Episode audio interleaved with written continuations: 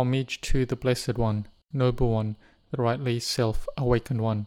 Homage to the Blessed One, Noble One, the rightly self awakened One. Homage to the Blessed One, Noble One, the rightly self awakened One. Welcome to all the monks and novices, and blessings to all the laity. We are all interested in learning Dhamma through studying and listening to Dhamma at appropriate times and occasions, such as listening on important days in the Buddha Sasana, the Buddha's dispensation. Being diligent to study and listen to Dhamma together, we will gain what is beneficial in those Dhamma principles and apply it in our lives to correct and improve it. And listening to Dhamma is a tradition of all Buddhists, whether in Thailand or in other countries. We listen to Dhamma teachings because it brings us benefit. Though in the past, most of the laity would listen to Dhamma in order to gain merit. When it came to the lunar observance days, they went to listen to Dhamma they would take the moral precepts and ask for a Dhamma discourse by the monks and listen to Dhamma. And if you ask them what they listen to Dhamma for, they may say, in order to gain merit. So they would sit and listen. And the Dhamma speaker would talk on different subjects, and they would listen, but not really understand. Those listening, they did so to gain merit. When they heard the sound, they called it merit. This is called listening to Dhamma to gain merit. But in later generations, our education has improved.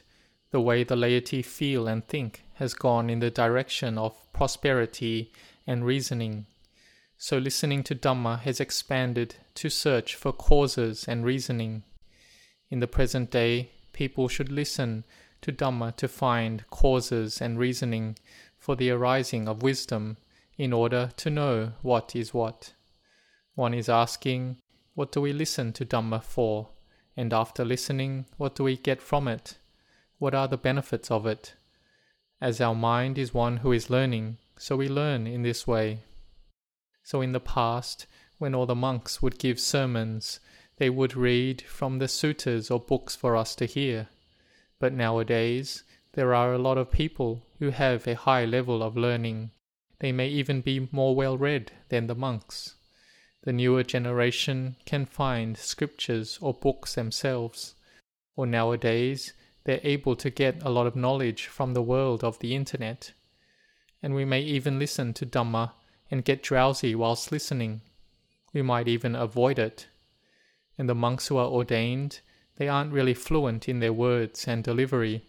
They may not read it correctly, and people may even get annoyed which means that it has no result at all. So we have to be interested in listening to Dhamma, being determined to listen. Or we may try to use our thinking to follow what's being said. When I was with Venerable Ajahn Chah, he said that if he was teaching wrongly, then keep listening. If he was teaching correctly, then listen to it first. Take it to contemplate, but don't yet believe it just listen to it first. One with wisdom shouldn't believe easily. Even when the Lord Buddha gave a Dhamma talk to Venerable Sariputta, the right hand chief disciple foremost in wisdom, and when this talk was over, the Buddha asked Venerable Sariputta, Do you believe what I have just taught? And the Venerable Elder Sariputta replied that he still did not believe yet. He would take it first to consider investigate, and go over it, to reflect on it first, until he would believe it. The Lord Buddha said that is correct, Sariputta. You have to take it to contemplate first. Those with wisdom should not believe easily. Therefore, listening to Dhamma, we listen, take it in, and take it up to contemplate. Sometimes Venerable Ajahn Chah would teach that even if a novice monk said something correct, according to Dhamma, then it's worth listening to. So listening to Dhamma is not just listening to only monks. Even if we are with our friends and our friend speaks according to Dhamma, then it's worth listening to. Novices or lay people may sometimes say something that is worth listening to, and the monks living with them can take it to contemplate, and it may lead to the arising of Dhamma. For one with wisdom, this is the case, even if it is from lay people who have various negative behaviors arise. Like when Venerable Ajahn Tongrat taught an elderly woman to give alms. The elderly woman got very angry and said, Who is this crazy ghost? The woman did not want to give alms, and he was teaching her how to give alms and to make merit. The elderly woman was angry, and so Venerable Ajahn Tongrat bowed down. He bowed. And somebody went to criticize this to Venerable Ajahn Mun, that Ajahn Tongrat had bowed to a lay person. Ajahn Tongrat replied that it wasn't like that. He was bowing to the Dhamma, because that elderly woman became so angry and scolded him in various ways, but he was not angry in return. Instead, he bowed down and said, The Dhamma has arisen. The Dhamma has arisen. It was like this. So if a person has wisdom, they will be able to teach their mind. The wisdom will help the mind to not have suffering arise. Then we will always be able to listen to Dhamma like when Venerable Ajahn Chah said that wherever he went, he was always listening to the Dhamma of the Lord Buddha at all times. Even when he went abroad, going to England, he said that he had wisdom all the time. The Lord Buddha was preaching to him all the time. This is one example. So Dhamma is important. When a person has Dhamma, then their suffering will be lessened. This is learning and practicing Dhamma, contemplating Dhamma, listening to Dhamma, training in Dhamma.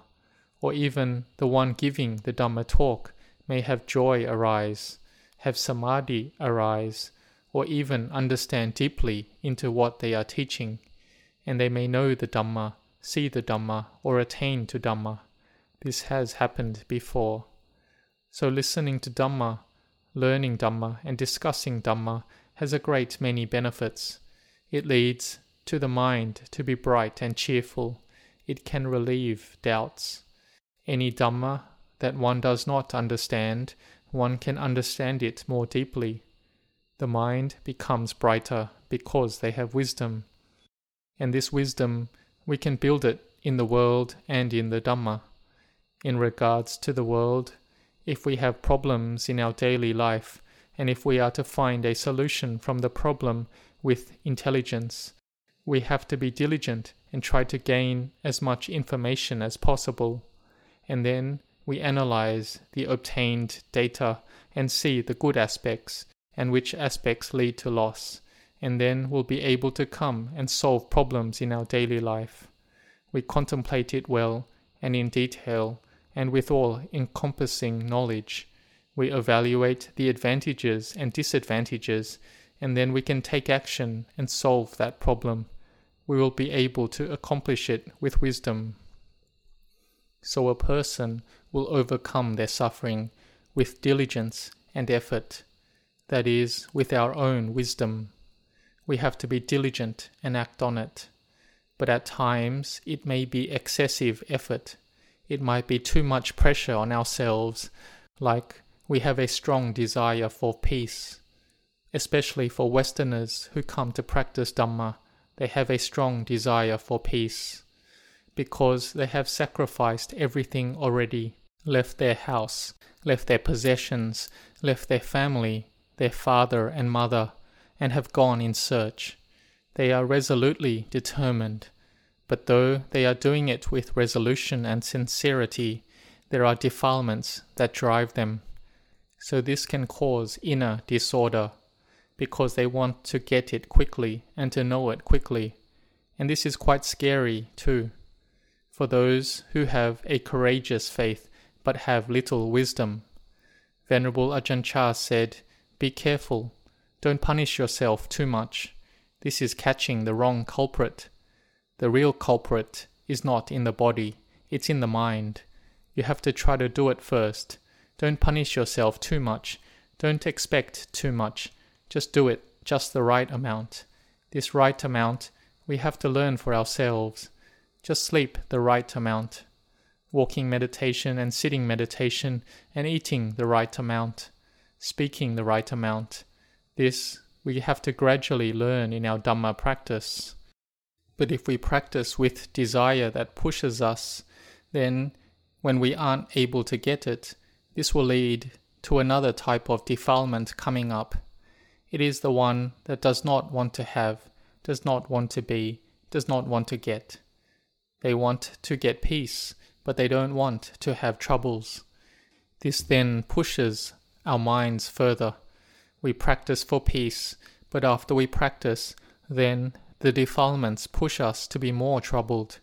We have to be very mindful of how our mind is. Sometimes we want to be alone and go off by ourselves and practice meditation to the fullest. When we go to do it, the mind again is all over the place. It's not calm. When compared to doing the Kawat Patipada, the daily monastic routine, doing morning and evening chanting, doing the duties and responsibilities with mindfulness and awareness, this is even better. But if we keep practicing and our heart is joyful and bright, it has gained a certain level of calm, and then we go off to be alone, then this will help a lot, because bodily seclusion will help the mind to be calm and secluded. It helps us progress because when the body is alone, it promotes our inner peace. It encourages wisdom to arise.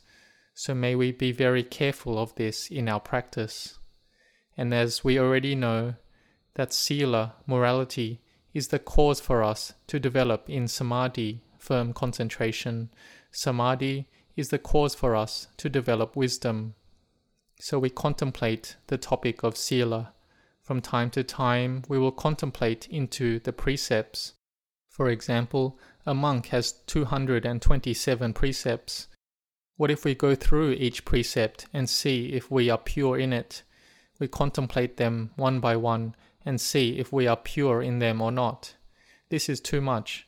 Venerable Ajahn Chah said, It is with one thing, our cetana, intention. If our intention is good, then our sila is all correct, because intention is sila. It is refraining, the determination not to do, not to break the precepts. Even lay people are the same. If they have the intention not to kill any living beings, and even though her husband was a hunter who earned a living by catching animals, killed animals, taking their life using different weapons, and this wife was the one who prepared the weapons, food, spears, traps for her husband, because her husband had ordered her to. There is an example in the suttas where there is a daughter of this rich man who had attained to Sotapanna stream entry since childhood, but as a young woman she eloped from home to go live with her husband who was a hunter, and she was ordered by the husband to prepare the bow, arrows, prepare the spear, knife, and prepare traps in order to earn a living. The wife had to do it, but that wife had no intention. But this caused a lot of criticism. The Lord Buddha had said that she was a Sotapanna, but why did she have to do such a thing?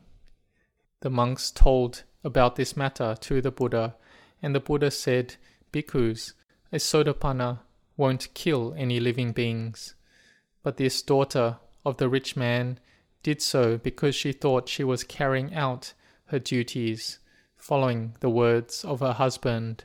But this woman's mind did not have the thought that wanted her husband to commit the killing of living beings.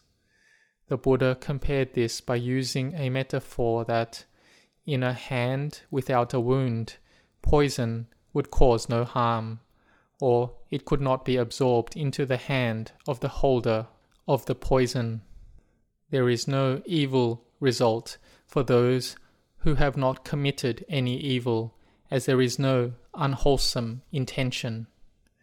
This one is worth thinking about and considering. Let us determine our intentions to practice Dhamma and cultivate the mind. This is called Sila, and this Sila is the cause that will lead to Samadhi and wisdom to arise. So listening to Dhamma will naturally generate mindfulness and wisdom. And this is even if sometimes we may listen to a Dhamma speaker who teaches in a way we don't agree with. I have been this way before.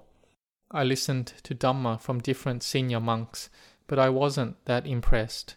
It didn't really resonate with me. This is because I had listened to the teachings of Venerable Ajahn Chah and it entered so deeply. I had once asked Ajahn Chah, some teachers give Dhamma talks on a very high level Dhamma, like letting go, but I don't believe that they can let go yet. Venerable Ajahn Chah said, Oh, it's normal like that. Sometimes they are talking in terms of their knowledge, but they aren't yet talking from what they have actually practiced. I was still like a young child then, and I felt very satisfied at this answer. But later on, when I got older, I had more wisdom that, if there are Dhamma talks given all through the night, and Ajahn Chah, whom I respected the most, if he had no strength to speak all through the night, then where will the work of the Buddha Sasana be able to get to? Those senior monks, they took the Dhamma they had practiced and found to tell us and teach us. Whether he knows or doesn't know, if the listeners contemplate it well, then they will naturally gain mindfulness and wisdom they will have understanding arise all the same, and they will have more inspiration arise. Like when I listened to a senior monk's talk about Tudong, staying in the cremation ground, then I got the inspiration to go stay at the cremation ground as well, following what this monk talked about, because that monk had entered the cremation ground before, he had trained like this before. So, this is one example. So we can gain mindfulness and gain wisdom if, when we listen, we listen with inner peace. As we listen, we establish awareness with our breath and practice along with the talk. When our minds gain calm, we will have a deep understanding arise, even if that Dhamma is Dhamma that comes out from the mouth of a person who hasn't reached that truth, but our hearts can have better samadhi and wisdom, and we may even come to know and see the Dhamma. So we do this by studying deeply into this world and into Dhamma. When we have information and various knowledge, we will be able to solve our problems in our daily life well, with understanding and being established in Sila Dhamma. May all the goodness arise with the laity and with all the monks and novices May you all grow in blessings.